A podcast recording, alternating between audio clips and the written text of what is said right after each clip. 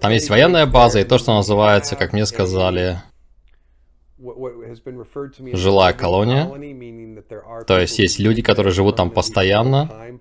Но я не знаю, правильно ли думать, что они постоянные колонисты и никогда не могут покинуть колонию и всегда будут колонистами. Я не думаю, правильно ли так говорить, поэтому... Но я называю жилой колонией, потому что там есть постоянное население, которое насчитывает примерно 200 тысяч человек. Я не знаю точную цифру. А там есть кабельное ТВ с земли, типа CNN.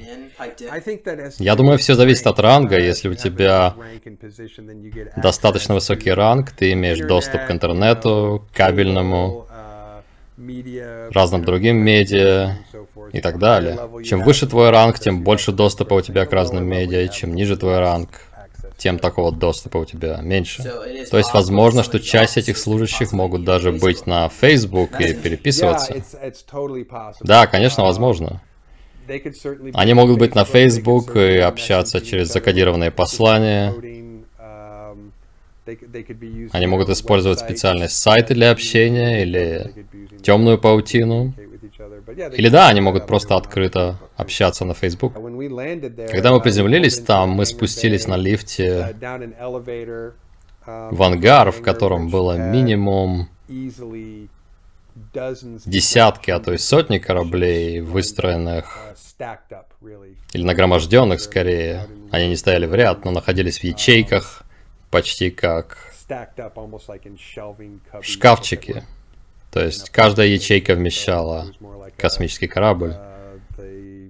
И сам ангар уходил глубоко под землю и не очень далеко уходил вширь.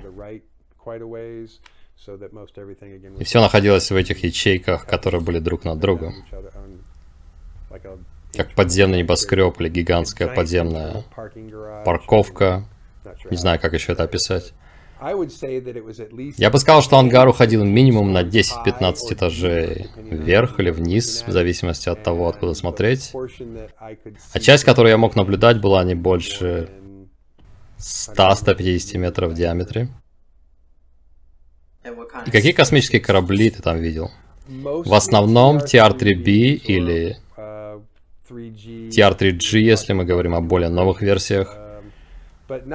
Но не только их. Там были корабли особенного дизайна, то есть они были не такие, чтобы я мог сказать, а, я видел такие раз 15 и знаю, что это такое. То есть некоторые выглядели очень уникальными, и я вряд ли видел такие модели раньше. Большая часть выглядела как здешние, то есть сделанные здесь на Земле. Некоторые же непонятно, может быть они инопланетные или сделаны где-то еще. Это могли быть личные корабли, купленные или построенные для специальных целей.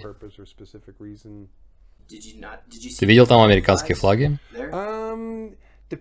В зависимости от униформы служащих там, иногда можно было увидеть национальный флаг, как на обычной военной форме. Но иногда люди были в одной и той же форме, но с разными национальными флагами на плече. То есть кто-то из США мог быть в такой же форме, как кто-то из российской армии. Но у них был шеврон с национальным флагом на плече, который соответствовал их стране. И так можно понять, кто откуда. То же самое было из другой формы. На этой базе есть гражданские? О да, там определенно есть гражданские из подрядчиков, которые работают там. То есть там не на 100% армейский персонал, там есть и банковские, и корпоративные представители, и другие гражданские работники. МКК не владеет управлением лунных операций, он финансирует его, но, насколько я знаю, эта база полностью управляется армией, насколько я знаю. Ты знаешь, какой примерно бюджет нужен для поддержания управления лунных операций? Какой у них годовой бюджет? Честно говоря, я не думаю, что он огромный. Я думаю, что и годовой бюджет, наверное, менее миллиарда долларов. Да, он очень экономичный, насколько я знаю. То есть, если им не нужно добавлять новую инфраструктуру или технику, а только расплачиваться со всеми, иметь достаточно продовольствия и воды,